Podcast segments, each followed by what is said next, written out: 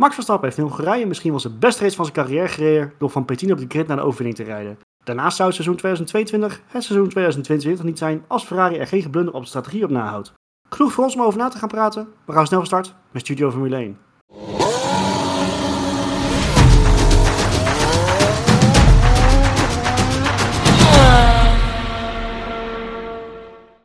Jo Esteret Schraatschok is het volgens mij. Goedenavond man in het Hongaars. Ik heb het geprobeerd, laat maar zitten.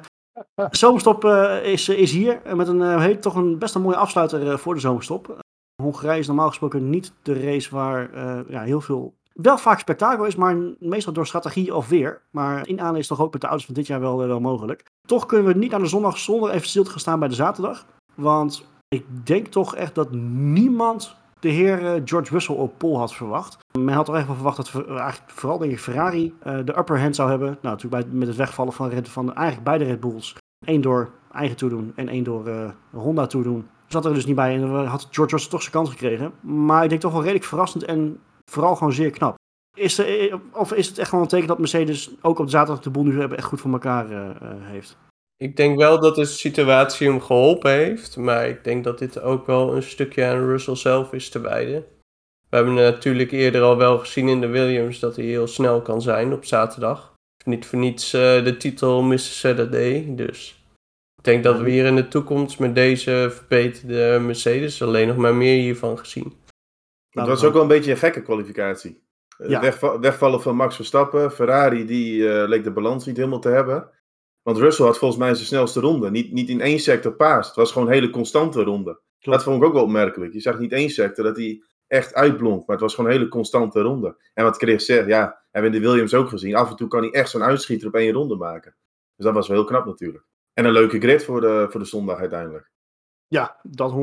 Dat 100%. De, ik, ik, ben toch wel even benieuwd van wat jullie ervan denken. Want Lewis Hamilton die kwam nog met een uitspraak van... Uh, als ik geen DRS-probleem had, dan had ik ook op P2 gestaan of op pole position. Ik had zoiets van, volgens mij is dat wel heel erg uh, hoog gegrepen, maar...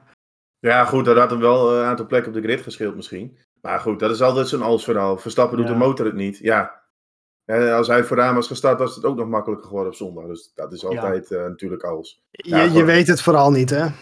Nee, daarom. Dus, uh, dat is altijd zo. toch altijd koffiedik kijken wat dat betreft. Daarom. Nee, um, we zijn natuurlijk al op zondag uh, Max Verstappen vanaf P10. En ja, weet je, we kunnen de race wel helemaal gaan bespreken, maar we moeten gewoon echt stilstaan bij de winnaar. Ik zei in de intro al, hè, misschien was het beste race van de carrière. Nou, weet je, daar kan je over discussiëren of het echt zo goed was. Maar dat had natuurlijk met meerdere factoren te maken. Kopen we denk ik zo meteen wel op, iets met een rood team. Maar neem niet weg dat zijn race, zijn pace en strategie vanuit het team echt natuurlijk magistraal was. En ik denk echt dat het gewoon qua racecraft, qua alles erop en eraan, echt een van zijn beste was, of niet? Ah, ik heb Max als uh, top gekozen en ik denk dat we hem gewoon af kunnen gaan trappen uh, vandaag. Ik heb hem wel als top gezet, al denk ik niet dat het een van zijn beste races is. Um, en, maar daar kom ik zo ook nog wel een klein beetje op. Maar gezien de strategie bij Red Bull, de combinatie Max-Red Bull is eigenlijk mijn top. Waarin blijkt dat hij gewoon een fantastische race neerzet. Super schoon ook eigenlijk de overwinning pakt in een race.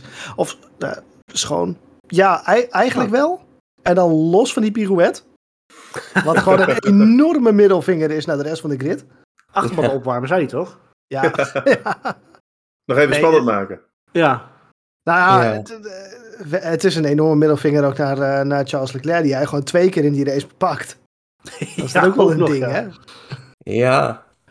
Uh, uh, maar ze, Red Bull laat, laat keer op keer zien dat ze het daar ontzettend goed voor elkaar hebben. En, ja, weet je wat, ik, wat ik het mooie vind? Ze hebben het, kijk, uh, misschien niet altijd elk weekend qua. Als je het, het, je gaat vooral met Ferrari vergelijken. Ze hebben niet elk weekend het beste pakket qua snelheid. Mm-hmm. En toch, elk weekend weer halen ze het maximaal uit door ook gewoon aan de pitmuur gewoon eigenlijk alles perfect te doen. En dat is natuurlijk gewoon mega knap. Weet je wat het is? Formule 1 wordt altijd gezegd van hé, hey, je hebt de beste auto en je wint. En tot een zekere zin is dat vooral in het verleden wel de waarheid gebleken. Maar wat je nu de afgelopen 5 à 10 jaar een kentering in ziet, is dat in de strategie en met name hoe hè, Formule 1 op dit moment werkt, dat de strategie een steeds grotere factor is tijdens races.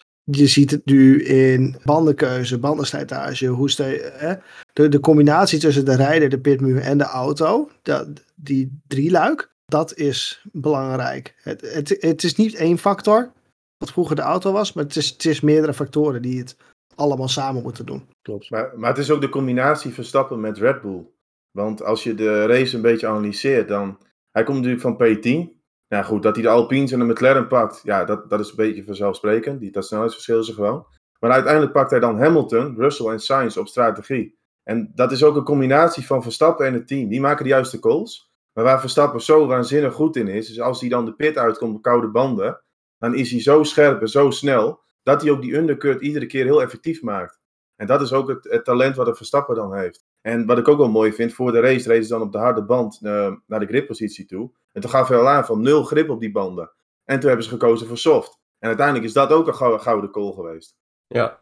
En het is gewoon de racecraft van Verstappen, dat is gewoon fantastisch. Hij, hij, blijft, hij blijft ook rustig aan het begin. Geen paniek naar die slechte kwalificatie en komt terug. En hij blijft die rondetijden eruit stampen. En dat zorgt uiteindelijk ook voor dat Ferrari fouten maakt. Want hij, ja, vooraf denk je, oké, het is kansloos vanaf P10 op Hongarije, wat normaal gesproken lastig inhalen is. Maar hij komt in het spel en blijft die rondetijd. En Ferrari denkt, ja, wat moeten we nu gaan doen? We moeten naar andere banden toe. En dat was natuurlijk het punt, dat, dat Ferrari op een gegeven moment die moest kiezen van, gaan we track position opgeven, gaan we op het einde soft, of gaan we naar hard? Dus ze zaten ook echt in een penibele situatie.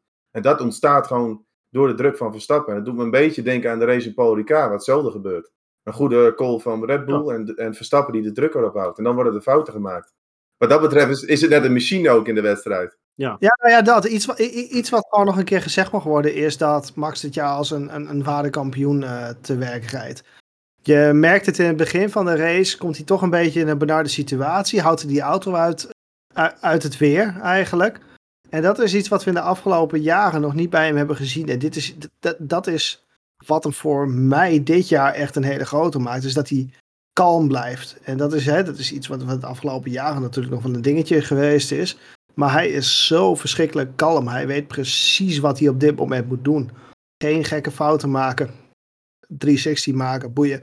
Maar geen gekke, nee, maar geen gekke fouten maken bij de start. Zoals we bijvoorbeeld, hè, uh, bijvoorbeeld de Kevin Magnussen nog wel eens zien doen. Die, die nog eens een vleugeltje kwijtraakt. Of die nog eens een keer en dat, dat zag Max vorig jaar ook nog wel eens een keer doen. Zeker in gevecht met Hamilton. Dat hij, dat hij echt op het scherm... Dat is niet nodig nu. Het, uh, het kan ook op een andere manier. Maar daarom vond ik dat Thomas het een heel mooi punt aanhaalde. Van, eh, ja. ook bij, vanaf de start al. Van, de, zeg maar de Verstappen van 2018 ongeveer. Als die P10 had gekwalificeerd omdat zijn motor het niet deed. Hè, dat was natuurlijk helemaal, toen helemaal kloten met die Renault uh, krachtbron. Dan, dan zat hij al extreem gefrustreerd. Stond hij al aan de start. En toen ging het eigenlijk al mis. Omdat hij in ronde 1 eigenlijk al 10 man wilde pakken. En dat lukt niet. En dat, en precies wat jij zegt, dat heeft hij nu, heeft hij dat gewoon, lijkt het helemaal door. En het enige wat ik bij Max nog een klein beetje mis, is dat hij wat kalmer blijft op de radio.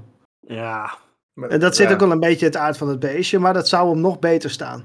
Ja. Ik denk dat dat ook, zeg maar, hetgeen, het beeld wat je door wat ze laten horen ook krijgt. Want ik denk dat er veel meer coureurs zo erin zitten als je Pierre Gasly hoorde je volgens mij ook wel eens een keer uh, losgaan. Of uh, Tsunoda. Of zeg maar. Ik, ja, ja ik, als je, daar kun je niet zo heel veel aan hangen. Naar mijn mening. Als je bijvoorbeeld op F1 TV hè, gewoon met Max meekijkt, dan hoor je de, de alle ongecensureerde boordradio. En dan is het al heel anders, die communicatie tussen hem en, en uh, Gianpiero. Weet je dan. Uh, um... dat zijn die hele kleine momenten, die uitspattingen, dat ik denk, och jongen. Ja, maar ik denk wel wat Chris zegt. Ik denk dat ze het allemaal wel doen. Bij Max het, krijgt natuurlijk wat meer aandacht. Want het is de, de leider, het is de kampioen. En, en het, het, het, zorgt gewoon voor kijkcijfers, weet je. Dat moet ook heel eerlijk in zijn. Ja, klopt. En het zijn echt, zeg maar, al die, die momenten inderdaad met... Of nou Max is of de andere coureurs, zeg maar. Dan laten ze wat horen. Want dat is interessant. Als ze zeg maar in de tussentijd zeg maar, het over koetjes en kalfjes hebben, dan, dan is het niet zo spannend. Is zeker waar. Het is ook wel Red Bull in het algemeen is gewoon echt heel sterk. Gewoon alles functioneert daar, de strategie. En misschien ook wel de rol van Perez. Die weet ook donders goed van, ik hou me gewoon rustig. Want bijvoorbeeld na de spin van Max, naar die 360, dan zie je ook dat Perez gewoon inhoudt en Russell een beetje afblokt. Zodat Verstappen gewoon die tweede plek op dat moment kan behouden. Dat was zo, dat was zo snel en slim gedacht. En in de eerste ronde ook, want Perez komt er met de start voor. Maar dan in bocht 3 of 4 uh, ja, rende hij gewoon heel vroeg en kon Max er zo voorbij komen. Dus in, in die zin is die hiërarchie. Je kunt altijd twijfelen, hè, want hij laat op dit moment niet de snelheid zien, Perez. Maar het is wel puur in dienstrijden van Max. En dat geeft wel heel veel rust. Want dat zien we dus bij een Ferrari. Dat, ja, daar, daar is het echt van, we moeten keuzes gaan maken. Ja. Bij Red Bull hoeft dat niet, want het is gewoon, die hiërarchie is gewoon duidelijk daar. Ja, het is echt, echt een geoliede machine hoor, op dit moment. Ja. Ja, klopt. Maar om nog toe te voegen bij Perez, hij had deze race ook niet het tempo op Perez. Dus dan is dat ook makkelijker om die keuze te maken. Ja, Nee, ja, dat en dan kijk halverwege het seizoen eh, werd nog wel een beetje over nagedacht of hij, eh, of hij nog aanspraak kon maken op het kampioenschap. Nou, naar Monaco. Na Monaco, ja. Of halverwege, na Monaco in elk geval. En kijk, de, eh, op, op een gegeven moment drie, vier, vijf races verder, dan, dan, dan lijkt het er toch niet van te komen. En als, hij schaart zichzelf ook perfect in die positie. En dat is, wel, dat is ook heel knap hoor. Ja, en ik denk, kijk, en Perez weet ook wel, om mijn baan te behouden moet ik Verstappen gaan helpen, want van mijn snelheid gaat het niet, niet komen. Nee, nee, dat nee weet hij, zeker dat niet. weet hij diep van binnen ook wel. Dus in die zin is het ook wel slim wat hij doet, denk ik. Ja. Absoluut waar. Maar ik vond het echt, echt in de top drie beste wedstrijden van Verstappen. Want als je na, na de zaterdag had gezegd dat, dat hij gewoon de race zou winnen, zonder geluk van safety cars en wat dan ook, nou, dan had je voor gek verlaat, eerlijk gezegd. Ja, 100%. ik, had, ik had het totaal niet verwacht. Nou, Ik weet het niet. En, en ik denk dat ik dan eh, mooi de overgang ga maken naar de, naar de grote flop van het week. eh, van het week, de week. Maar raden. mijn grammatica. Eh, nee. ehm, eh, de, de, ja, de, de rode renstal Ferrari. Want jij zegt het is een van de grootste races van Max geweest. Ik vind nog steeds dat hij enorm in het zadel geholpen is door, door Ferrari. En op, op meerdere facetten. Kijk, het overduidelijke de keuze dat ze de stap maken naar de hard tires. Eh, op het moment dat op, volgens mij, dat moment vier, vijf wagens al ruim gebleken was dat die harde band helemaal niks zou gaan doen. Dat je dan toch nog die call maakt voor een Charles Leclerc. Dat vind ik. Clown, Bassi was wederom aanwezig. En ik vind dat zo ontzettend jammer. Ik denk nog steeds dat op het moment als, als eh, Ferrari het net zo goed voor elkaar had gekregen dan Red Bull, dan hadden we een heel ander kampioenschap gezien. Ja, absoluut. Ja, ik denk dat- dat is ook- Bassie ook- ook, meerdere vriendjes heeft meegenomen. Want de helft van de pitstops ging ook eh, niet. Nee. Vooral als eh, de heer Sainz binnenreed. Die pitstops waren allemaal vijf seconden of zo. Ik denk, Ja, ja, de, de meerdere aspecten kloppen daar niet. nee. Nee, De, Ja, snelheid van, het van de pitstops, het is de, de calls die ze maken. Maar ik denk wel in deze wedstrijd zijn ze ook gewoon verrast door de snelheid van Verstappen. Want Ja, maar kom op dan nog. nee. Ja, maar wat het met Leclerc was. Kijk, Ferrari staat natuurlijk op die medium band. Dat was gewoon veruit de beste band voor de wedstrijd. De harde band gaf geen grip. En de soft die ging tien rondjes mee en dan ging hij eraan. En op een gegeven moment moet Ferrari de keuze maken van rijden we door met Leclerc. Of gaan we stoppen naar hard. Eh, waren ze doorgereden, dan had Verstappen ook track position gehad. Dan had hij naar de soft gemoeten. Ja, was het dan wel geluk, weet je niet. Dus ze kwamen wel in een benarde positie. Maar ja, dat de, de calls waren dan uiteindelijk niet goed. Maar op dat moment, ja, zaten ze ook echt wel klem. Je, hebt- je, je hebt zoveel informatie en zoveel data om je heen. Je hebt mensen in Maranello zitten, je hebt mensen aan de pitmuur zitten. Die Ze hebben kunnen, te veel toch, data. ja, maar die, kunnen toch, die kunnen toch allemaal zien dat die harde band helemaal niks aan het doen was. Nee, dat, dat was wel de slechtste call. Kom nou even. Dan, dan hadden ze gewoon door moeten rijden en eh, dezelfde strategie als een Hamilton bijvoorbeeld gedaan heeft of, eh Ja. of Sainz. Ja. Maar ze maken misschien al wel de, de fout bij de start. Hè? Twee auto's op medium. Ja, dan, dan ga je hetzelfde doen. Er staat helemaal geen Ah. variatie ook in. Nee, dat, maar dat, is ook nog, dat is iets wat, wat je het afgelopen jaar vooral ziet. Hè? Dat je wat meer variatie aan de start ziet. Vroeger was het allemaal eenheidsworst. Iedereen zat op soft of iedereen zat op medium. Ja, maar nou, Ferrari kiest dus. Ferrari kiest Ja, dus ook. twee, twee auto's op medium te zetten bij de start. Waardoor je al heel veel flexibiliteit verliest in je strategie. Ja. En ik denk de fout die zij gemaakt hebben, wat je zegt, data, die hebben ze inderdaad. En op vrijdag zag het er heel goed uit voor Ferrari, was het een stuk warmer. Ja. En dan Het vervolgens was is op zaterdag. Ja, het was echt veel, veel koeler op zondag. En zij hebben misschien wel data die aangeven van, hè, na tien ronden, dat gaf Binotto na de race ook aan. We hadden verwacht na tien ronden dat die harde band wel eh, beter zou worden, maar dat gebeurde niet. Nee, omdat het veel koeler was dan vrijdag. Dus die data klopt ook voor geen meter meer. Maar wij konden, wij, wij konden met z'n vieren van tevoren al zien dat dat niet ging gebeuren. Nee, zeker. Dat Want zegt toch iets? en Alpine deed dat ook en dat werkte al niet. En nog een aantal andere rijders, die waren zo en de langzaam. Haas het volgens mij nog veel ook. eerder ook. Ja, dat, die dat, is natuurlijk ook allemaal weg. Dat is wel heel stom van Ferrari, dat ze gewoon ja, die kennis dan niet meenemen schijnbaar in de strategie. Ja, niet voorbij de rode neus. Ja, maar daar begint hebben. het. Daar begint het. Dus ik denk dat Binotto, eh, ja, ik, ik weet niet of hij nog lang aanblijft. Ik vind het ook echt, echt een slap, heb ik vorige keer ook gezegd, het is voor mij gewoon een slapzak. Ja. Je hebt mensen dat zijn geboren leiders, maar dat is hij totaal niet. Nee, Hij maar heeft- ik denk heeft dat Ferrari- Binotto niet de juiste persoon is op de juiste plek. Volgens mij is Nee, het een onwijs slimme technisch. man die echt snelle auto's kan bouwen. Hij is heel Ja, technisch. Maar niet om dat team te leiden. Dat, dat... Maar dat was dan ook- alsnog. Dat was ook altijd Dan, mag zijn juist dat soort, dan mogen juist dat soort dingen toch niet gebeuren? Of ben ik dan gek? Nou, dan moet juist- je als een Binotto zijnde toch weten van, hij, joh, hij die is harde- iemand die met zijn vuist op tafel slaat. Nee, dat zie je in die calls bij Sainz wel. Nee, Ja. en, en dat gaat er ook fout. Het is, het is een beetje besluiteloos. Iedereen race weer. En dat gaat er ook fout bij het team. Ja. Ja, Nou, ik, ik, ik heb daar nog een andere vraag, discussiepunt over. Kijk, want F Ferrari bepaalt, we zetten Leclerc op de harde band. Eh, we hebben veel te veel wijn gedronken, dus dat gaan we gewoon doen. maar had dan, ik, ik weet niet in hoeverre dat, eh, kijk, ik weet bijvoorbeeld bij Red Bull, als, als Max Verstappen kaart zegt van, gaan we niet doen, dan gebeurt het ook niet. Dat vertrouwen heeft, heeft het team. Hè, dan eh, gaan ze, eh, ja, de, de, de, de, krijgt krijgt zijn zin. Is Charles Leclerc daar ook eventueel wat voor aantekenen dat hij gewoon moet zeggen van, jongens, echt Ja. geen haar op mijn hoofd die, dat, die niet aan die harde band gaat? Ja, Ja. denk ik wel. maar het is niet aan de coureur om dat te moeten zeggen, denk ik. Nou, dat denk ik wel. Want je, je- ziet, eh volgens mij, wel, hij, hij heeft die ook, ook die Alpines heeft hij zien Nee, nee, nee, nee, nee. nee. D- dat is waar een Max Verstappen het verschil maakt. Dat is waar, ik denk zelfs een Sainz, Vettel, Hamilton het verschil maken. Die hebben die capaciteit om tijdens de race de race te lezen. Dat kan niet elke coureur. Dat kan alleen de, ja, klinkt misschien heel stom, alleen de elite. Hoort Leclerc daar niet bij? Ja, qua, qua rijden wel. Maar ik denk dat Leclerc, niet. Leclerc is misschien meer de type Rijkonen. Heel hard zo rondjes rijden. Maar verder niet heel erg bezig met alles eromheen. Dat soort types Ja. heb je af en toe gewoon. Want Je, je, je, hoort je hem- hebt geen, eh, het is geen Vettel die naast fantastische coureur, die helaas aan het eind van het seizoen stopt, ook nog eens een keer race engineer is. Ja. Ja. Dat stukje situational awareness mist een beetje. Ja. Ja. Want je En zag dan kan je inderdaad bij zeggen van, Sainz hey, wel die zei jongen. van, eh, dit gaan we niet doen. Maar ja, Ferrari, kijk, als je het opzomt, dan hebben ze met strate strategiecalls zoveel punten verloren. Ja, dat, dat, die titelstrijd hebben ze echt aan zichzelf te danken dat Ah, daar even eh, de spanning vanaf blijft.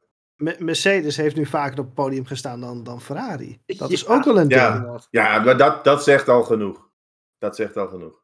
Met, een- met een auto die 9 van de 10 weekenden een stuk minder eh, is geweest, toch vaak op het podium komen. Ja, eigenlijk zeggen die cijfers dan al voldoende. Ja, nou, zo heb Ja. ik nog wel een rij- rijtje met cijfertjes. Maar, weet je, Nee, maar weet je, Ferrari als flop noemen. eh, ik ben zeer geschokt wat je ze noemt. Maar eh, nee, zonder grappen, dat was het lach- het lachtste van het weekend. En ik denk vooral, weet je, daar, daar moeten, slechts daar gaan koppen rollen. Want dit, dit kan zo niet langer. Want ze zijn dus eigen wat is, handen- er, wat is er nodig daar om de boel op de rit te krijgen? Want dit, moet, dit mag niet. voor- Waar ik een beetje bang voor ben, en ik weet dat er een beetje lang op doorgaan, maar waar ik heel erg bang voor ben, is dat ze eigenlijk met dit jaar niet aan de kop komen, dat ze de boot al missen voor volgend jaar.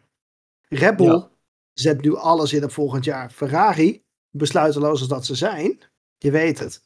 Ja, maar kijk, op technisch gebied hebben ze wel een goede stap gemaakt. Alleen eh, dan komt Ja, maar dan ook- moeten ze nog vasthouden. Ja, oké, maar goed, zij zijn ook gewoon bezig met ontwikkeling. En tot dusver is, is het technische gedeelte, dat is het probleem niet. Alleen je zult gewoon in strate- strategische gedeelte gewoon andere mensen aan moeten nemen. Zo simpel is het. En Ja. misschien toch, toch een andere persoon eh, aan het hoofd van het team zetten in plaats van Binotto. Soms is het een paar poppetjes veranderen. En ja, een beetje wat Schumacher in het verleden gedaan heeft. Een aantal grote mensen meenemen. En dat maakte net het verschil. Nou, dat, mis je dus. En ik, ik wil misschien, ja, ik wil toch een klein beetje die vergelijking gaan trekken. Want dat soort dingen zie ik dus, ja, niet zozeer dat, dat eh, Verstappen die mensen meeneemt, maar als je ziet hoe die samenwerking bij Red Bull is, van hè, hoe men vertrouwt op een Max Verstappen en hoe Max Verstappen er eigenlijk de touwtjes in handen heeft, dat mis, dat mis ik in ieder geval wel bij Ferrari. Ik mis daar dus een Schumacher-figuur die dus inderdaad de boel daar bepaalt. Eh, of bepaalt, hè, eh, meedenkt en mee mag denken. Want het team van Ferrari weet het allemaal zo goed beter. Maar toch finishen ze altijd achter Red Bull. Terwijl ze de snelheid echt absoluut wel hebben. En ze ook vaak gewoon sneller zijn in de basis. Kijk, de grote, de grote dame achter het team bij, bij Red Bull, eh, die, die de strategie daar heeft bepaald. Zo iemand wil je daar hebben bij, Ja, bij Ferrari. Als ik Ferrari zou zeggen, bie- biedt die dame nou een leuk contract aan. Hoppakee, overnemen die handel. Dat, dat gebeurt toch overal? Nou, zo makkelijk kan het van de teamleden niet. Maar Ja, ik dat weet- kan ik mis hebben. Ik, ik denk dat ze op LinkedIn aan, het hebben aan het zoeken zijn. Even een berichtje sturen van... Hey, eh, heb je misschien interesse om naar Italië te komen volgend jaar? Nee, maar dat is toch ook iets wat je ziet bij, eh, bij ontwerpers en dergelijke. Die worden ook als- zo overgenomen en overgekocht met, gewoon- met, met Ja, maar mooie het- zakken vaak, geld. zit- vaak zit er wel nog een clausule in dat je dan iets van twee jaar of anderhalf jaar niks mag doen. Anders moet jij eens Ja. even een bericht sturen van... hé, hey, ik eh, speel heel veel motorsportmanagement, ben ik heel goed in. ja, ik bedoel, heel veel slechter dan nu kan het toch niet. Dus- Nee, dat, dat Nee. is waar. Nee, nee. Dat wij van, vanaf onze bank al dit kunnen, eh, dit Ja, kunnen dat- verzinnen. Dat, ze- dat is dan toch ook raar. Dan hebben ze daar zoveel mensen voor en wij op de bank denken, ja jongens, dit gaat toch niet gebeuren. Dat is toch ook raar? Van buitenaf is natuurlijk altijd makkelijk oordelen. Dat is met alles Tuurlijk. zo. We- Met WK voetbal heb je ook 18 miljoen bondscoaches op de bank zitten. Maar hè, dan nog, eh, dit zijn gewoon zulke overduidelijke dingen. Dit is gewoon eh, schandalig. Ja, en, Hey, één- maar- en één ding wel, denk ik, bij Ferrari. Op de vrijdag zag het er heel goed uit, met die warme omstandigheden. Ja, Ze zijn door die koelere omstandigheden zijn ze ook met de setup een beetje. Want ik, ik vond ze überhaupt, hè, dat Russell een pole kon pakken, dat zei ook al wat. En ook op de zondag, Leclerc was wel sterk, maar Sainz was ook niet bijster sterk. Dus Nee. qua snelheid viel het ook wel uiteindelijk wat tegen. tuurlijk. Is, Ja. ook zo, is ook zo. Maar goed, ik wil hem eventjes overpakken qua top en flop. Want we, het, het, het werd net al een beetje genoemd. Mercedes heeft gewoon vaker nu op het podium gestaan dan Ferrari. En wie dat had gezegd naar eh Bahrein, Australië. Ja, die werd echt voor zijn kop geslagen van... eh, jij mag eventjes eh, naar de GGZ toe. Maar ik heb wel namelijk... eh, gewoon het, ik, ik heb twee teams als top en flop. Eh, het team van Mercedes heb ik al als top gekozen... omdat ze gewoon het echt weer maximaal eruit hebben gehaald. Je kan natuurlijk zeggen, ja, George Russell heeft zijn, over, heeft zijn pol niet omgezet in de overwinning. Ja, eh, qua pure pace kunnen ze gewoon nog steeds niet tippen aan, een- aan een Ferrari en een Red Bull. Weet je, dat Het was niet zijn race om te winnen. Nee, daarom. En, maar ik vond hem aan de beginfase echt heel sterk. Dat hij gewoon bij de Ferrari zo voorbleef, had ik niet verwacht zo lang. Echt niet. En ook best wel een gat trekken ook nog. Hè? Het was niet dat hij eh, eh, eh, elke ronde in zijn spiegels moest kijken. Het was echt gewoon sterk. Ik had zelfs niet zo van, oh god, gaat het echt gebeuren? Ik met mijn grote mond zeg dat Hamilton gaat winnen. En ja, niet deze race, maar dat Hamilton de eerste overwinning gaat pakken voor Mercedes, dan is het andersom. Maar ik vind dat gewoon, als je bekijkt waar ze vandaan komen en hoe knijterhard zij blijven werken als team zijnde en toch ieder weekend voor zover mogelijk het maximale eruit halen. Je ziet ook dat de houding daar weer een beetje verandert. Weet je, Total zie je af en toe weer een beetje lachen. En, Ja, die staat weer vol trots in de pitbox ineens. ja, dat is Ja. ja. dat maar dat heeft ook wel tijd nodig, hè? Ja, Da- daar, zit ook een, daar, daar zit ook iets van een fase achter natuurlijk. Je, Tuurlijk. zeven jaar, eh, acht jaar meegedaan aan de titel. En eh, op een gegeven moment ben je het allemaal kwijt en je weet het niet meer te vinden. tuurlijk. Dus En dat heeft, ja.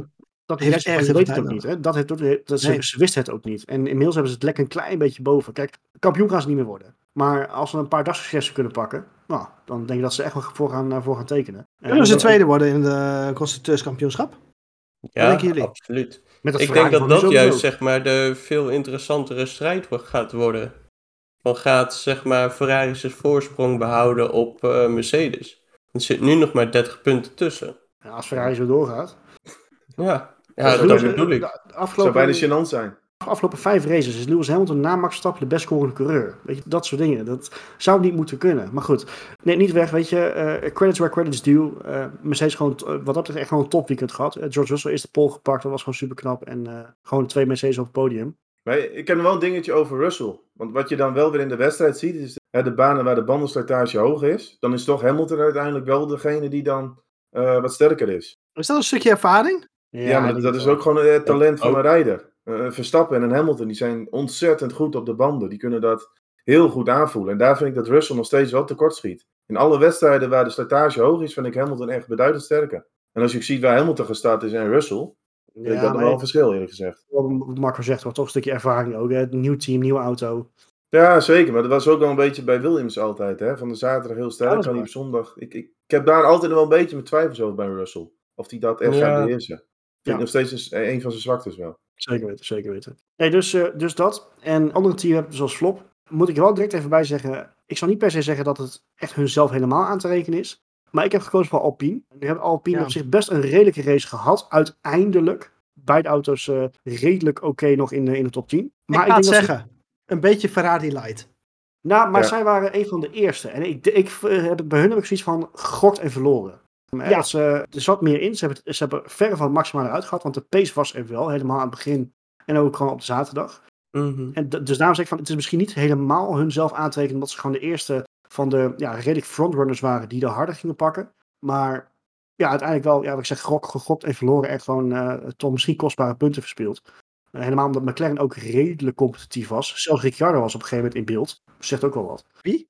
Ja, Ricciardo. En op wat voor manier komen er, heeft vast iemand anders nog wat over te, over te melden. Ja, ik wil Maar- zeggen, hij was inderdaad in beeld. Ja, Ja, nee, maar dus, eh, Ja, weet ja, je wat ik wel raar vond bij Alpine? Alonso ging natuurlijk als een van de eerste naar die harde band. En toen hij de pit uitkwam, was het al net een rallycoureur. Overal eh, dwars en geen grip. En dan kijk je twee ronden aan. En wat doe je met Ocon? Toch weer doodleuk hetzelfde. Dat vond ik wel heel raar. Terwijl je Ja. al bij Alonso zag, die kreeg geen temperatuur, helemaal niks. Dat, dus, dat vond ik wel ook wel vreemd hoor, van het team. Ja, eens. Helemaal ja, dat dat is inderdaad beter moeten aanpakken. Eigenlijk gewoon moeten aankijken voor veel langer. Want die medium band kon je nog prima een tijdje mee doorrijden. Weet je, bij al dat soort teams die deze hebben allemaal computertjes met allemaal berekeningen en daar gaan ze blind op af. Zonder echt naar de praktijk te kijken wat er nou op die baan gebeurt. Dat gevoel heb ik, heb ik ook bij zo'n Alpine call hoor, als ik eerlijk ben. Ja. Ja, ik snap wel wat je bedoelt. Het zijn allemaal mannetjes met de, cijfertjes. de van- van- navigatie zegt, eh, ga naar links en je gaat op zo links de heg in. En, eh, Ja, nou dat ja. ja. Ja. Dat je blind gewoon die navigatie bij volgt, terwijl je ziet dat het niet kan. Dat is een beetje hoe die strategie soms eh, eruit ziet bij, bij teams. ja. Maar goed, zo doen dus twee teams. Direct vier coureurs weggekaapt, sorry. Maar, eh zwaar. Chris. Nou, om nog eventjes terug te komen op je Alpine. Ik denk dat ze elkaar ook niet echt hebben geholpen. Nee. Ocon en eh, Alonso. Is dat niet een Volgens beetje... Mij Ja, zaten ze elkaar ja. meer in de weg dan dat ze het team geholpen hebben. Weet Ja. ik niet. Weet je, Alonso heeft wel een handje van om gewoon te janken om alles. Dus Ja, ze, wa- ze dat waren de heel hard aan het vechten. ja, het ging wel heel hard. Dat, dat, dat wel. Ja. Maar, Ik, je ziet een kentering ontstaan bij Alpine. Maar dat valt me op. En dat is, de, dat is een trend die ik de afgelopen drie, vier races al zie. Dat waar, waar het bij Al, Al- Alpine altijd twee handen op één buik was, is het, eh, begint dat heel anders te worden. Ze rijden Mhm. veel meer voor eigen succes. En ik weet niet tot in hoeverre dan, dan eh, het nieuws, eh, komen we straks nog even op, dat Alonso eh, vertrekt. Dat dat daar alweer mee te maken had. Of met dat, dat, dat de onderhandelingen tussen Alpine en Alonso niet lopen zoals Alonso ze wil hebben. Dus de druk probeert op te voeren. Ik weet het niet. Maar dat is iets wat mij de afgelopen maanden al opvalt. Of afgelopen ja, maanden al opvalt. Ja, misschien wel. Maar dat zal vast daaraan hebben geholpen dat, dat hij nu net vertrekt. Of misschien andersom juist van hij wist al dat hij ging vertrekken. Hij is van eh, dag. Ja, Dus nou ja, dat. En Alonso, als hij eenmaal een rat is, is hij ook echt een rat. Ja. Ik, ik vind het vaak ook mediapraatjes van probeer het team te helpen. Iedereen kent Alonso, hij wil maar één ding, dat is zijn teamgenoot verslaan. Dat is hij altijd Nee, al geweest. dat- Tuurlijk, Ja. tuurlijk, dat is wel zo. Maar de wijze waarop ze dit jaar en en ook vorig jaar aan het rijden waren voor Alpine, dat was echt in dienst van het team. En dat lijkt er wat minder boven, eh, boven te komen. Ja, dat is ook maar net hoe het uitkomt in, eh, in sommige gevallen. Als ze echt dicht bij elkaar zijn. Ja, maar Alpine kan het niet gebruiken dat er twee, eh, twee Nee. rijders Nee. met elkaar knabbelen gaan. Nee, zeker niet. Maar ik denk dat Red Bull het enige team is waar je echt die hiërarchie hebt. En bij de rest eh, zijn allemaal wat kleine, kleine teambattles gaan. Na McLaren. Ja, goed, maar die rijden nooit bij elkaar in de buurt. Dus krijg je ook geen, Nee. geen gedonder. Auw. Maar ja, klopt. Ja, Ja, Haas nog een beetje. Mm. Maar die, die, die moeten ook van ver komen af en toe. ja. En door. ja. Ja. Ik ga één persoon noemen. En hij is net al eventjes genoemd. En ik ga hem zeg maar in beide posities plaatsen. Oh? Dat, dat is voor het eerst. Ja. Dit, is nieuw, eh, dit is nieuw bij Studio Formule 1 wat er nu gaat gebeuren. Ik wil namelijk eh Ricciardo bij zowel top als flop noemen. Oké.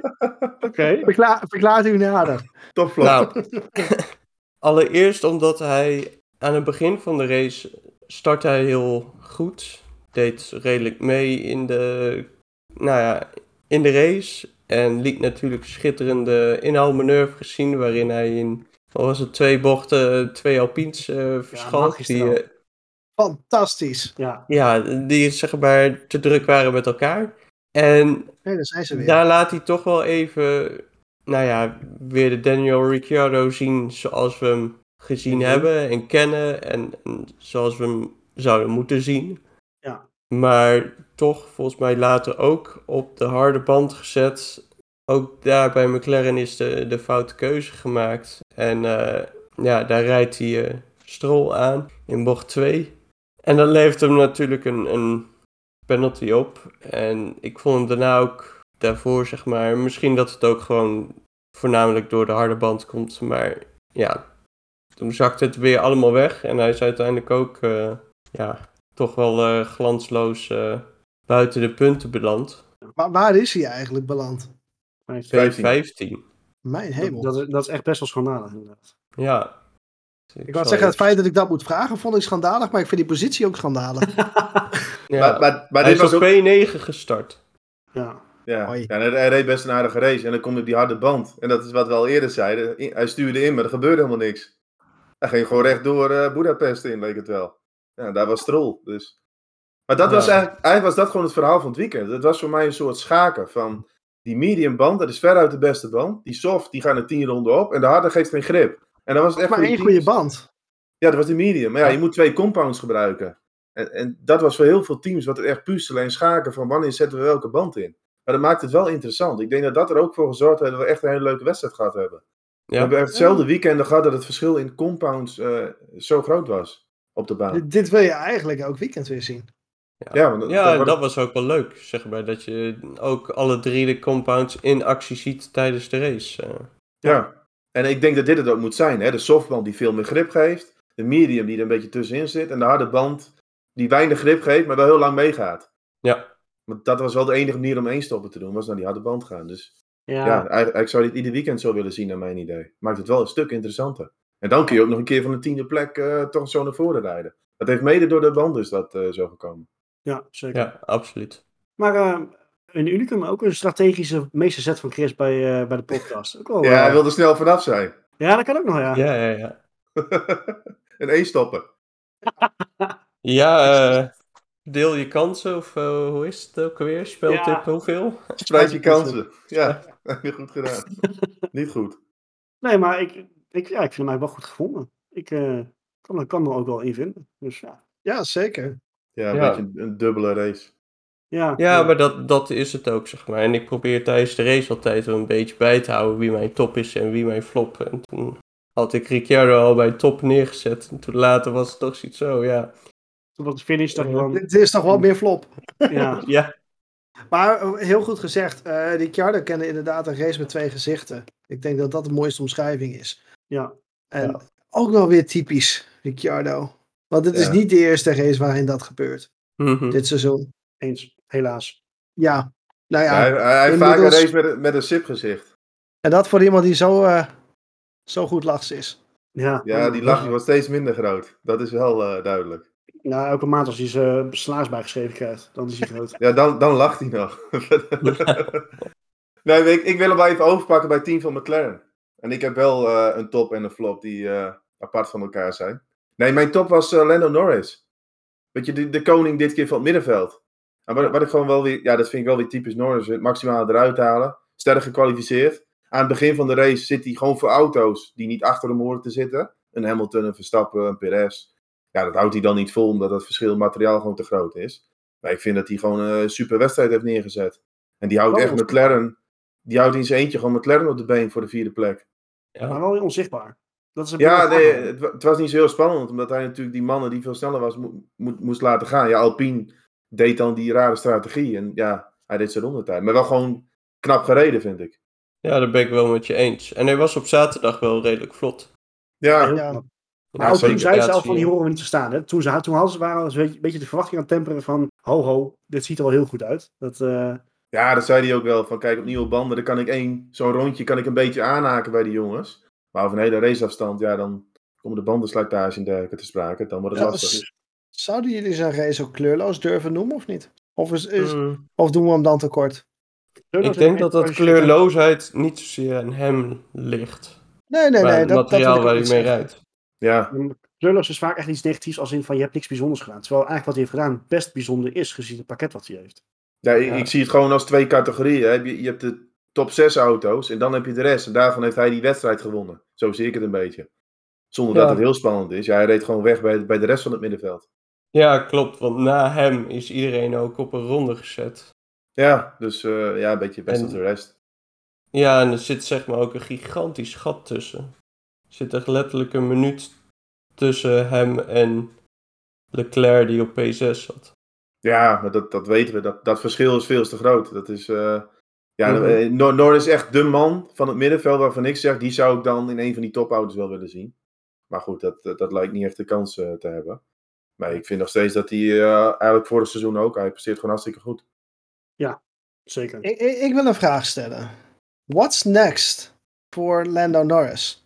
Lando heeft natuurlijk nog een contract tot en met 2026, 25, 26 bij McLaren. Ja, Het is iemand van wie ik zeg in de juiste auto gaat hij, is die in staat een wereldkampioenschap binnen te halen. Maar, maar ja wat dat, dat is lastig te beoordelen. Hij heeft geen opties, denk ik. Nee. Al, al de Die Welke opties zou hij moeten hebben? Zien we McLaren ooit voor een wereldkampioenschap strijden? Ja, Nee, persoonlijk Wel. niet. Maar dat is, dat is, de komende drie seizoenen zie ik dat überhaupt niet gebeuren. Het, het gaat in faciliteiten is zo groot met die topteams. Dat, ja, daarom vind ik het ook jammer dat hij zo lang bij McLaren zit. Maar goed, als er geen opties zijn, ja, dan, dan zit hij daar ook wel goed. Ja, maar dan is het haast zonde. Ja, nou ja, dat, dat is hij het ook. zichzelf ook tekort. Ja, maar soms heb je dat gewoon. Je, je moet wel de kansen krijgen. En als die er niet zijn, ja, dan, dan is McLaren een prima optie voor hem. Maar dat, dat zal het voorlopig zijn. Ik vraag me werkelijk af tot in hoeverre hij onderdoet voor een George Russell op dit moment. Of een Charles Leclerc. Denk ik eigenlijk Ja. niet. Ja. Ik vind zelf dat die wel vergelijkbaar hoor. Kijk, dat, is- dat is een beetje het lastige. Hè? Het verschil aan materiaal kan, eh, kan het toe doen leiden dat, dat je onzichtbaar bent. Of dat je niet, niet goed vergeleken kan worden met je directe competitie. Maar ik, Ja, ik, ik ben. weet je, Het lastige blijft denk ik ook dat Ricardo zo zwaar onder... Ja. Dus die, die, Kijk, als, krijgen- als, als Norris werd vergeleken met eh de Ricciardo in de vorm van 2018, dan had iedereen gezegd van één van de beste van het veld. Ja. Maar Ricciardo is Ricciardo van 2018 niet meer. Niet in de huidige Nee, situatie. maar ja, ook dat, ook dat is lastig te zeggen. De enige directe eh, vergelijking die, die Ricciardo heeft is Lando Norris. En dat kan je ook op twee manieren interpreteren. Ja, van doet Norris het zo extreem goed of dat? Ja. Dus Dat, maar dat is het altijd met teamgenoten natuurlijk. Hè? Kijk, naar Sainz hè, was het wel een beetje 50-50. We zien Sainz nu bij Ferrari, doet hij het redelijk. Maar ja, misschien heeft Norris net niet dat speciale, maar hij is wel heel goed. Dus ik Weet je, hoop een dat- David Coulthard. Ja, nou ja, zoiets. Een beetje eh, een hele goede subtopper. En dan moet hij net even het geluk hebben dat hij een keer, zoals een Bottas heeft, ooit heeft gehad, hè, dat Rosberg ineens zei van, hé, ik heb nog wel een contract met Toeledoki, dit was het. En dat Bottas ineens, zo- zo'n gelukje moet hij denk ik een beetje hebben. Maar goed, ik vond hem in Hongarije weer, weer eh, goed rijden. En wie ik wat minder vond, en die stond achterstevoren, Yuki Tsunoda. Dat is echt, Ja. Oh, die deed ook nog mee. maar daar hebben die Alfa Tauris echt een abonnement op. Die staan altijd wel een keer achterstevoren. Dat heb ik, eh, hebben we nu een aantal races al gezien. Dat ze eh, ja, de verkeerde kant op staan. Dus eh, Tsunoda dacht van laat ik dat ook maar weer een keer gaan doen. Ik vind het, ik vind het een, een vreemd team. Onrustig. Het komt er niet uit. Gasly presteert ook niet echt lekker. Nee, maar dit zijn ook geen mannen waarvan ik zeg zo Red Bull eh, denkt van nou, dat komt later bij ons in, bij Red Bull Racing terecht. Nee, totaal niet. Ik twijfel haast of dat team op die manier nog ingezet wordt. Ja, er dat- komt ook weinig aan voor Red Bull op dit moment. Ze hebben weinig echt groot talent. Of ze doen rare uitspraken dat ze worden, worden gewieperd. Ja, of, of dat. Ja. Ja, maar dat Ja. kan in één keer op, zo ontstaan. Hè? Eh, Max Verstappen was ook, die, die reed in de Formule 3 en die zet zulke bijzondere dingen neer. Dat ze zeiden van nou, kom bij Red Bull. Dat kan ook, kan ook volgend jaar over twee jaar dat er iemand opstaat waarvan ze zeggen, hé. Hey. Maar op dit Ja. moment vind ik eh Alfa Ja, maar Tauri... goed, dan heeft, eh, dan heeft zelfs Red Bull nog een stoeltje vrij. Want Perez gaat ook niet zo lang door. Op een moment Nee, maar dan- dan is Alfa daar. Dan is Alfa die perfecte leerschool. Maar Tsunoda, ja, dat is, dat is, het is aardig, maar het is niks bijzonders. Nee, ik heb een beetje het idee alsof die stoeltjes gewoon warm gehouden worden totdat er wat beters aankomt. Ja, Ja. Dat, dat denk ik ook. En nu is ook bekend geworden dat de support van Honda tot 2025 verlengd is. Ja, misschien vinden zij het ook wel leuk dat het Tsunoda nog een beetje ronddraait. Toch Ja, maar ze hebben ook nog uh, I- Iwasa hebben ze ook nog hè, in eh, Formule 2. Die gaan ook, ook best wel lekker gescoord. Ja, nou ja, kijk, eh, als ze denken van die jongen moeten we een kans geven, dan kunnen ze dat gaan doen. Maar voor mij was de Tsunoda weekend echt weer een flop. Ja, zeker. Ja, Jammer. ja absoluut. Nee, goed. Toch wel een ja, weer interessant weekend eh nog eh, achter de rug. Een, een lekkere om, om af te gaan sluiten richting de zomerstop. We gaan naar de zomerstop. Het kan vaak twee kanten op. Of eh, er is echt drie, vier weken lang geen enkel nieuws. Of het hele silly season gaat helemaal losbarsten. Een aantal dingen zijn al aangekondigd. We hebben het al even kort genoemd. Vettel die gaat eh Aston Martin verlaten. Ehm Fernando Alonso neemt zijn plek in. Laten we daar eerst even heel kort bij stilstaan. Ik ben ook van mening dat hij het puur om het geld deed en om het feit dat hij geen goed contact kon krijgen bij Alpine. Ik hoor graag dat jullie er anders over denken, want ik vind het een hele rare keuze van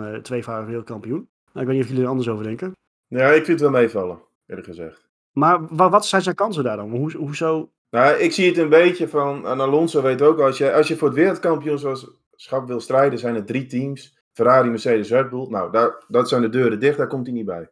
Dan heb je een heel groot middenveld. Ja, en dan is het denk ik een beetje om het even waar je nou rijdt. Of nou voor Aston Martin of Alpine is. Aston Martin heeft bijvoorbeeld wel een ontwerper van Red Bull binnengehaald. Ja, en Alonso die heeft gewoon gekeken van waar kan ik mijn pensioenpot uh, het beste vullen. Nou, ja, blijkbaar bij Aston Martin.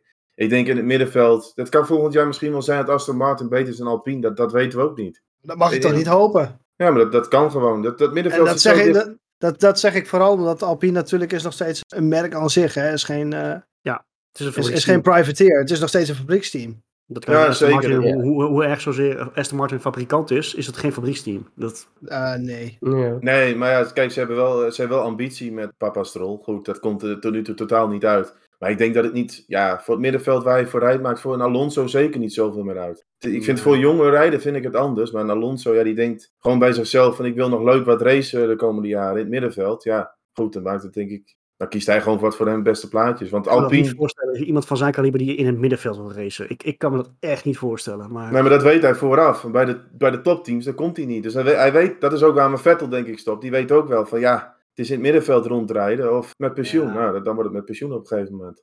ja, Ja, dat ben ik wel met je eens. En ik denk dat daar, zeg maar, Alonso ook gedacht heeft van ja, hier kan ik mooi twee, eh, voor twee jaar contract krijgen. En dan ga ik lekker eh, daar nog even rondrijden voor een grote som. Ah, Gaat hij van daaruit nog een gooi doen naar Indy, denk je? Of is, dat, of is die deur dicht? Ik denk dat de deur dicht is. Dan moet hij het echt daarna gaan doen. En misschien dat een... Dan wordt hij wel heel oud.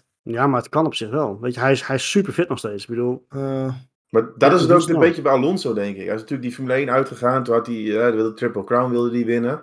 Nou, toen heeft hij Indy geprobeerd. Ging één keer wel goed, andere keer niet. Nou, Le Mans is dan wel gelukt. Ja, toen ging het toch weer borrelen, om, want hij wilde geen volledig seizoen IndyCar doen. Ja, misschien is hij ook wel een baas me beetje... eigenlijk. Ja, daar heeft hij dan ook geen trek in. Dus uiteindelijk toch weer in die Formule 1. Ja, dan is het voor een middenveldteam rijden of, of het anders doen. Ja, dan kiest hij toch Ja. voor... eh, Ja. Kijk, dat is een beetje het verschil met een Alonso ten opzichte van ja, misschien ook bijvoorbeeld een, een Grosjean nu. Weet je, die, die in Amerika, dan moet je toch een beetje van een ander soort kaliber zijn. Dan moet je wel van die media, op die manier van de media houden. Dat is toch weer anders. eens. Maar eh, ja, ik vraag me eerder af van een Aston Martin vind ik het helemaal niet slim. Ik vind altijd Nee. als je een middenveldteam bent, dan moet je eerst zorgen dat je technisch personeel, dat dat gewoon beter wordt. Geef daar dan je geld aan uit, in plaats van dat je een oude coureur eh, aanneemt voor Ja, een nou grote ja, som dat ook. geld. Want dat is natuurlijk wat Red Bull ooit heel slim gedaan. Die hebben eerst gezorgd van de beste ontwerper, Adrian Newey, beste technisch personeel, en dan pas een keer wat meer salaris aan coureurs geven. Je moet eerst zorgen dat je auto... Toen, toen kwam Horner. Ja. Maar dat zie je echt bij Aston Martin. Daar loopt nu ook een Martin Whitmars, die in het verleden bij McLaren... Zouden allemaal van die oude namen binnen. Ja. Die ooit een je keer wat Flavio. Briatore nog terug daar? Nou, dat zou feest zijn. Ja, dat zou leuk zijn. Man, Weet je dan- wie trouwens niet zou misstaan bij Aston Martin? We hebben hem eerder genoemd vandaag. Ik, ik, schudt ja. Ik, ja, zeg het maar. Ja, ik heb geen idee. Oh nee, oh, nee, ik denk jij schudt ja. Ik, Mattia Binotto. Ah, nee, man. Jawel, jawel. Maar niet, niet meer als teambaas. Ja, als technisch directeur. Maar gewoon weer, Ja. ja. gewoon weer Ja, achter ik de schermen. Ja. Lekker aan die auto sleutelen, lekker daarmee aan de gang gaan. Dat kan die, daar is hij verschrikkelijk goed in. Als er iets is wat Aston Martin nodig heeft, dan is dat het. ja, dat vind ik op zich nog geen slecht idee. Maar ik vind het wel een grappige combinatie. Papa Stroll met al zijn bla bla. Maar dat vind ik echt een blaaskaak. Ja, Ja. Die, die, die weet alles heel mooi te verkopen. Maar eigenlijk komt nergens wat van terecht. Ook het automerk Aston Martin verkoopt echt bijna geen auto's. En hij heeft er iedere keer over dat er weer geweldige modellen klaarstaan. En het Formule 1 team, dat zou helemaal geweldig worden met een ontwerpen van, eh, van Red Bull. Dat valt toe ontzettend tegen. Maar het is wel een, eh, ja, een beetje een luchtfietser. eh. Als er iemand een beetje tegengas kan geven tegen die man, dan is dat Alonso wel, denk ik. Ja, dus Wat- misschien kan dat nog wel borrelen. wat, wat dat Ja. betreft, ik zit me te bedenken, weet je welke sponsor nou heel goed past bij Aston Martin? Rich Energy. Rich Energy, ja. Ja, ja, ja, ja. bij. Dat zou de ideale combinatie zijn. Een beetje gebakken lucht verkopen daar. Ja, Met ja. Alonso als paradepaardje. Oh, jammer hè, voor de Aston Martin. Dat is toch een fantastisch merk. Ja, Ja. de naam is fantastisch. Maar wat nou verluidt ook nog wel een rol heeft gespeeld, is dat Alonso bij Alpine een optie had voor één jaar. En dan wilden ze hem een beetje richting de Hypercar Le Mans hebben. En bij eh, Aston, Aston Martin is het in ieder geval een deal voor twee jaar en misschien wel een optie voor meer. Dus dat heeft ook nog wel een rol gespeeld. Die, snap, die snap ik op zich wel. Ja, dus ja, goed. Dat heeft hij al een keer gezien, dat hoeft hij niet nog een keer te doen. Nee, daarom. Maar goed, het, langzaam gaan de balletjes een beetje rollen omtrent City Season. Zijn plek, en even voor de, de duidelijkheid voor de luisteraars en de kijkers, het is momenteel dinsdagavond. Er is een bevestiging naar buiten gekomen dat Oscar Piastri is bevestigd bij Alpine. Nou, toen waren we allemaal natuurlijk extreem verrast dat we dat zou gebeuren, want wie moest er anders gaan rijden? Echter, een minuutje of vijf, misschien een keer tien geleden, is er een statement van Oscar Piastri naar buiten gekomen. Eh, vriend, ik heb niks getekend, ik weet van niks, ik rijd volgend jaar niet bij Alpine. Dus wat dat gaat betekenen, weten we dus niet. Dus nu mogen we wel verrast gaan doen van, huh, wat gebeurt daar dan? Want daar, ja, maar daar, daar zijn de details nog niet over bekend. Eh, er waren al wat vraagtekens van, hè, hoe ze gaan, eh, gaan ze een Australische coureur bevestigen, terwijl het in Australië twee uur s'nachts en hij gewoon eh, waarschijnlijk op, een- op één of twee oren liggen. Dus ja, dat gaat vervolgd worden. Maar, Nou, Ja, een hele gekke naam roepen. En dat heeft ook meer te maken met het stukje hypercar wat net al genoemd wordt. Nico Hulkenberg. Nee. Nou, daar, daar moet Alpine absoluut niet aan beginnen. Want die, dan kunnen we Nee. alle oude coureurs nog wel terug gaan halen. Nee, maar ik, wat, wat waarschijnlijk een rol speelt, is dat eh, er zijn verhalen dat Piastri ook met McLaren mogelijk een deal had. Het zou best kunnen dat Alpine, die willen misschien wel bevestigen voor volgend jaar, maar dat hij al ergens een soort van volcontract heeft. Dat klopt er misschien Dus, dus, toch. mm. Ik, dat, dat ik vind het dus wat lastig dat Ricciardo met Alpine in gesprek was. Dat ze gaan ruilen. Dat zou ook wel kunnen dus. Die Dat hebben we een keer eerder gehoord. Maar daar speelt, daar speelt iets op de achtergrond. Dat is een beetje wat er nu gaande is. Dat, dat Piastri mogelijk al een soort van voorcontract ergens heeft. En dat Hmm. Alpine, ja goed, dan moet dat misschien afgekocht worden of dergelijks. Maar voor Alpine, Ja. naar mijn idee, voor een Alpine zou het perfect zijn. Zet gewoon een jonge rijder als Piastri erin. Hadden ze al eerder moeten doen. En Alonso, ik vind het allemaal wel leuk hoor. Ik vind hem nog steeds ook hartstikke goed. Maar je komt er ook niet echt mee vooruit richting de toekomst. Nee. Nee. Voor Alpine hoop ik echt dat ze gewoon met Piastri en Ocon kunnen gaan rijden. En niet met allemaal oude coureurs. eh, Eén ding mag toch wel zeker zijn. Piastri heeft volgend jaar gewoon een stoeltje. ja, maar dat is ook de belofte. Open voor hem. Maar dat is de belofte die ook gemaakt is. Alpine eh, moet hem een stoeltje in de Formule 1 geven. Zo niet, is hij gelijk transfervrij als het ware. Ja, en dan zijn er mensen die hem, wel, eh, die, die hem wel willen hebben, denk ik. Ja, Ja. Ik kan, Maar als ik kan me een racestoeltje- Williams indenken. Ja. En hij denkt dat Williams met eh, Logan Sargent of Nick de Vries aan het flirten is. Denk ik. Ah, Nick de Vries was natuurlijk het eerste wat ik dacht toen op een gegeven moment eh, Vettel ermee zou stoppen. Ja. Ook Oh. hè, To- Toto Wolf, die, die, die kan hem natuurlijk nog een mooi plekje aanbieden. En werd ook in internationale media best wel vaak genoemd. En niet alleen Nederlandse media, maar ook internationaal Ja. werd hij best vaak genoemd. Dus Ja, nou ja, natuurlijk die, die redelijke sessie natuurlijk gehad. Dus hè, dat speelt dan ook weer mee. Dus dat, dat was het eerste dat ik op dat moment dacht van, wacht even, dit is uitgelezen kans voor de Nick de Vries. Ja. Nou vertrekt Alonso daar naartoe. En dan gaat die deur voor de Vries weer dicht. Dan Ja, heb je Williams het, nog. Want Dan dat, je- dat, dat, dat Latifi daar weggaat is redelijk duidelijk volgens mij. Redelijk maar bij zeker. mij niet. Ik, ik denk Nee? eerlijk, eh, ik ben iemand die denkt, ah, Latifi blijft gewoon zitten. Voor, voor een team als Williams, hij brengt echt lekker veel kom nou. sponsorgeld. ja, Ja, Ja, ik, dat ik denk echt dat ze denken van, het is allemaal wel welkom hier hoor. denk je dat ze nog één of twee jaren gewoon gaan lekker gaan open spekken? En dan met een... Ja, maar ik, de- ik denk nog steeds... Volgens dat- mij hebben ze bij, be- eh, beide bij Williams geen contract meer na dit jaar. Klopt. Nee, dus... eh, Dus Ja, maar ik zie het ook. Dat zou eh, ook nog kunnen. Twee stoeltjes. Ja, zeker. Maar ik, ik denk dat Latifi nog best, als hij sponsorgeld blijft meenemen, dat hij best wel goede kans heeft weer. En Albon dan? Ja, dat zal er ook van afhangen. Die rijdt nu met een Red Bull blikje op zijn op zijn hoofd. Als, dat, als die zeggen van, hè, we betalen nog een beetje, ja, dan is dat ook een prima optie voor Williams. Ik heb echt het idee dat dat een soort eh, handelsplaats is van, kom maar, als je veel geld hebt en je kunt een beetje rijden, dan ben je welkom. Dat gevoel heb ik daar. Het zou kunnen zijn om even te, te filosoferen dat je Tsunoda het eind dit jaar eruit gaat. Dat daar weer Albon komt te zitten. Dan heb je twee plekken vrij bij Williams. Dat daar bijvoorbeeld een eh, De Vries en Piastri terechtkomen. Ja, ik, ik zie Piastri nu eerder Alpine of, of het moet een McLaren zijn, maar ik, ik zie dan niet in waarom naar Williams zou gaan. Maar ook dat verhaal met Piastri nu. Ja, ideaal, heel, eh, eh, ideaal beeld voor, voor Alpine is natuurlijk twee Franse coureurs. Gasly kan er ook nog, nog steeds naartoe. Ja, maar die heeft ook al verlengd. Dat is zo. Ja, is verlengd. ja. Ik denk dat er niet zo heel veel gaat veranderen.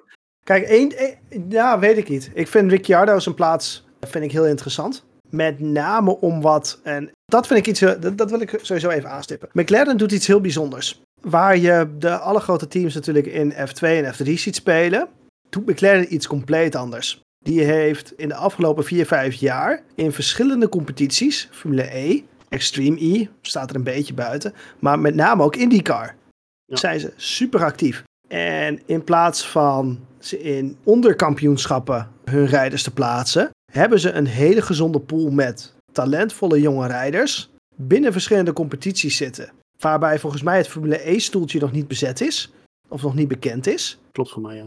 En IndyCar is een enorme roulette gaande bij hun. Want volgens mij hebben ze volgend jaar drie auto's die gevuld worden. Ja, het hele veld ook al, hè. Het is niet alleen bij McLaren, het hele veld is gewoon één stoelendans. Ja, maar ook daarnaast hebben ze nog steeds contacten met andere rijders die eh, volgens mij nog, eh, waarvan één nog bij Ed Carpenter Racing rijdt. Zeg ik even uit mijn hoofd. Doet er niet toe. Ze zijn enorm bezig met allemaal goede rijders aan het verzamelen. En we hebben al een keer, eh, Ricciardo heeft altijd gezegd, ik rij volgend jaar bij McLaren. Nooit McLaren F1. Klopt. Ik vind dat nog een hele interessante. Ja, daar hebben we het al eens eerder over gehad. Dat is nog steeds iets wat niet duidelijk is en wat er waarschijnlijk tijdens de zomerstop of misschien net daarna duidelijk zal gaan worden. Ja. Kijk, eh, het is misschien wat te vroeg, maar dus, dus ze gaan op een gegeven moment denk ik ook een beetje hetzelfde doen met het Hypercar-project, vermoed ik. Of, voor mij Ja, daar komt, een, daar komt een McLaren Hypercar. Daarom, dus voor mij denk ik dus ook een keer mee gaan spelen dan over twee jaar. Nou, dus, no- nog eentje. Nou, dan kan Ja. je drie rijders in kwijt. Rij je met twee auto's, heb je er zes. ja, ik wou het zeggen, ik heb best wel veel stallen. Ja, Ja hoor, huppa. Maar is goed punt. Eén groot kippenhok. Ja, i- iedere discipline heeft wel zijn eigen specialiteit, hè? Zo, zo is ook tuurlijk. Ja. Maar Dus een, een Daniel Ricciardo kan je in een, in een hypercar klappen, kan je in een IndyCar klappen en een Formule E klappen en die gaat hard. Althans, Ja, goed. mag je hopen. Maar, een stukje Allegedly. Maar maar als we de berichtgeving moeten geloven, dan rijdt McLaren volgend jaar met zes coureurs in de Formule 1. Ja. Inmiddels. Dit- Weet je, er worden zoveel namen geroepen. ja. Dat, dat is ook... eh, ja, en met die stoelendans is het wel zo, zeg maar, je kunt makkelijker Ricciardo naar een van die andere dingen toe brengen, maar andersom wordt het een stuk lastiger. we, Ja, eh, we zeggen het net nog even kort tussendoor. Hè? En Alonso zie je niet een heel seizoen in IndyCar rijden. Ricciardo zie ik dat absoluut doen, Mr. Superstar. Ja, dat zie ik nog wel gebeuren. Die heeft ook wel eens geflirt met NASCAR, geloof ik. eh, Die- Ja, was meer omdat hij het heel gaaf vindt, volgens mij. Dat is- ja, hij wil het een Ja, nee, maar dat zou, Kijk, me- dat zou me niks dat- verbazen als je dat een keer wil doen. Dat is weer wat anders. Maar goed, daar komt in de zomer denk ik wel wat meer eh, nieuws naar buiten. Mhm. Gaan we vanuit. Aan, aan de top 3 is het in elk geval rustig. Maar, maar nog even wat anders. Gaan we Vettel missen? Ja. Want Ja, dat was natuurlijk het eerste nieuwtje. Vettel. Op de persoon. donderdag kwam natuurlijk Vettel eh, als eerste naar buiten. Toen ging het balletje een beetje rollen natuurlijk. Ja. Ja, nee, voor mij is het ook hoor. De persoon Vettel, eh, eh, gewoon ontzettend eh, leuk persoon in interviews. Is altijd wel eerlijk in wat hij denkt. Dat zegt hij vaak dan ook. Ja, maatschappelijk betrokken. Maar de coureur Vettel, daar is wel een beetje het mooie, mooie vanaf. Ook wel gek als je erover nadenkt. Hè. Hij won op een gegeven moment vier titels met Red Bull. Als je na die vier had gezegd van hij wint nooit weer een titel. Ja. Ja, dan was je ook voor gek verklaard. Dat was zo sterk in die periode. En nog Ja. steeds wel een dingetje sinds, sinds Formule 1 naar hybride motoren is overgestapt. Vond ik hem nooit meer zo sterk als toen. Klopt. Dat blijft voor mij een dingetje. Ook nooit eens een kracht gezet bij Ferrari, vind ik. Nee. Oh. Nee, dat ook. Maar eh, dat is denk ik het gevoel wat ik überhaupt bij Ferrari heb. Dat niemand, geen enkele coureur wordt daar in zijn kracht gezet. Nee, het blijft, nu, wel op een, nu wel op een andere manier dan voorheen.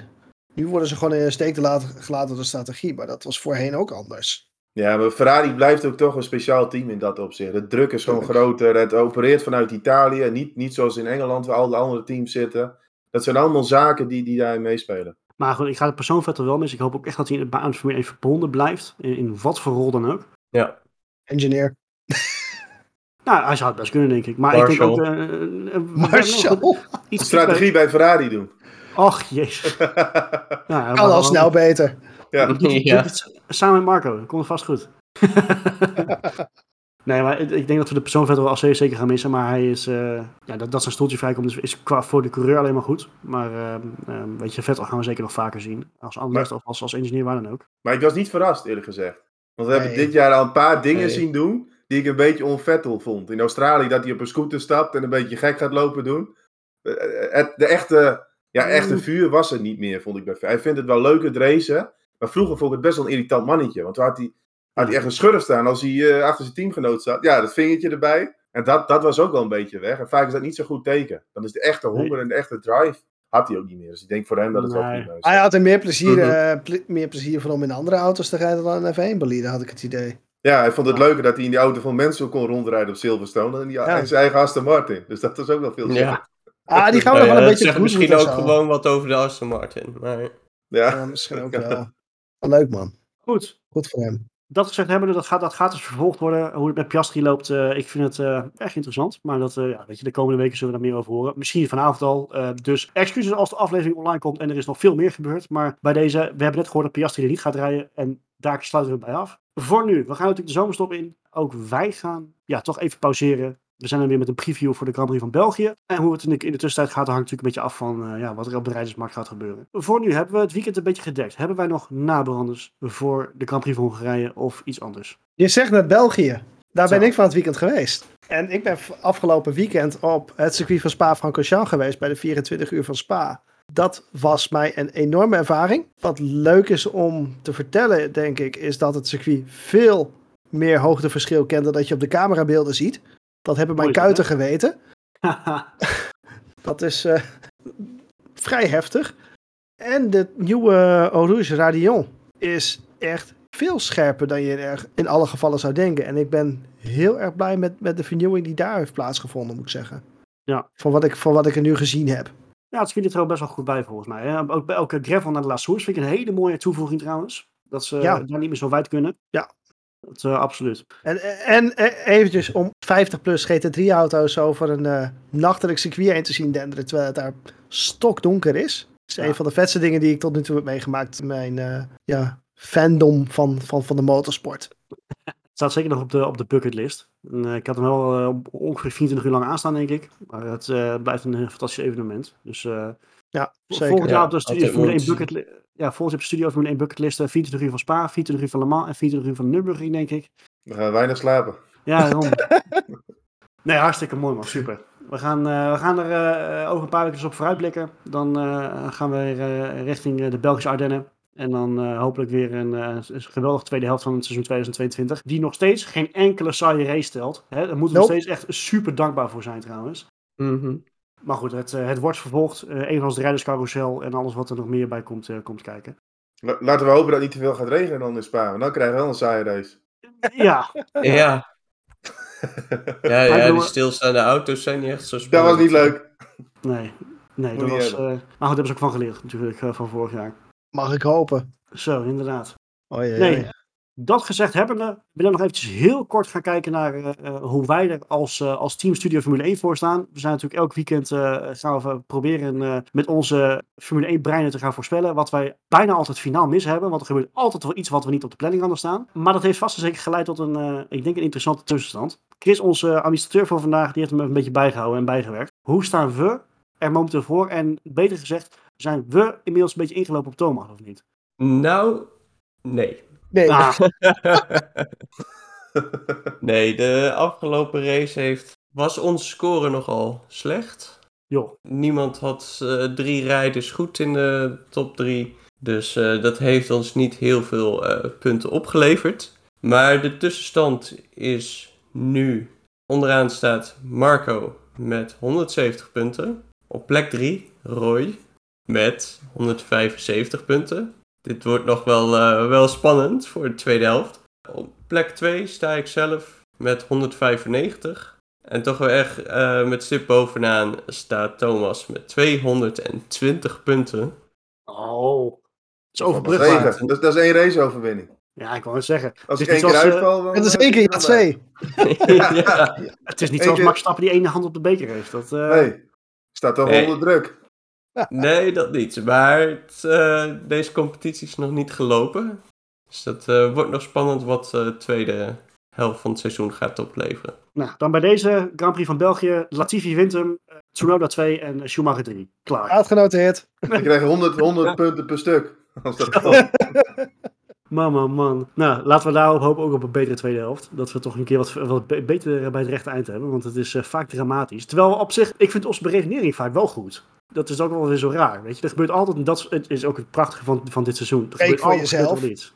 En jij bent altijd raar met je voorspellingen. Dus dat, eh, Ja. nee, maar eh, dat is natuurlijk wel het fantastische van dit seizoen. Dat er altijd wel dingen gebeuren die Ja. onverwacht zijn. En dat maakt het wel weer een legendarisch seizoen. Het is om, misschien op het kampioenschap niet het meest spannende. Helemaal niet vergeleken met vorig jaar.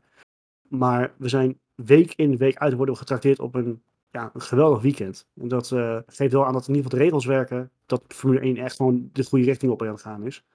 En dat we Ik heb ook altijd eh, liever een leuke race dan een spannend kampioenschap. Als ik mag kiezen. Ja, misschien wel. Ja. Want eigenlijk Ja. zo'n spannend kampioenschap is wel leuk. Maar als je dan een hele saaie wedstrijd hebt, zit je alleen aan het eind van de race naar het tabelletje met de punten te kijken. Van zo, wat spannend. Maar de race aan zich Ja. is dan niet. Dus ik heb liever leuke races dan een spannend kampioenschap. Nou, die kan op een tegeltje. Kijk, Ah, ja, eens. Leuk. die gaan we maken. Precies. Kunnen ze allemaal bestellen bij ons. Bij de nog opgerichte Studio Formule 1 webshop. Ja. Goed, ehm, het niveau gaat weer naar beneden, dus tijd om af te ronden. Mannen, dank jullie wel voor de aanwezigheid, input en alles, eh alles eh slappe hoer. We gaan even pauzeren, dus luisteraars bedankt voor het luisteren. Kijkers bedankt voor het kijken. En we zien jullie over een paar weken weer tijdens de preview voor de Grand Prix van België.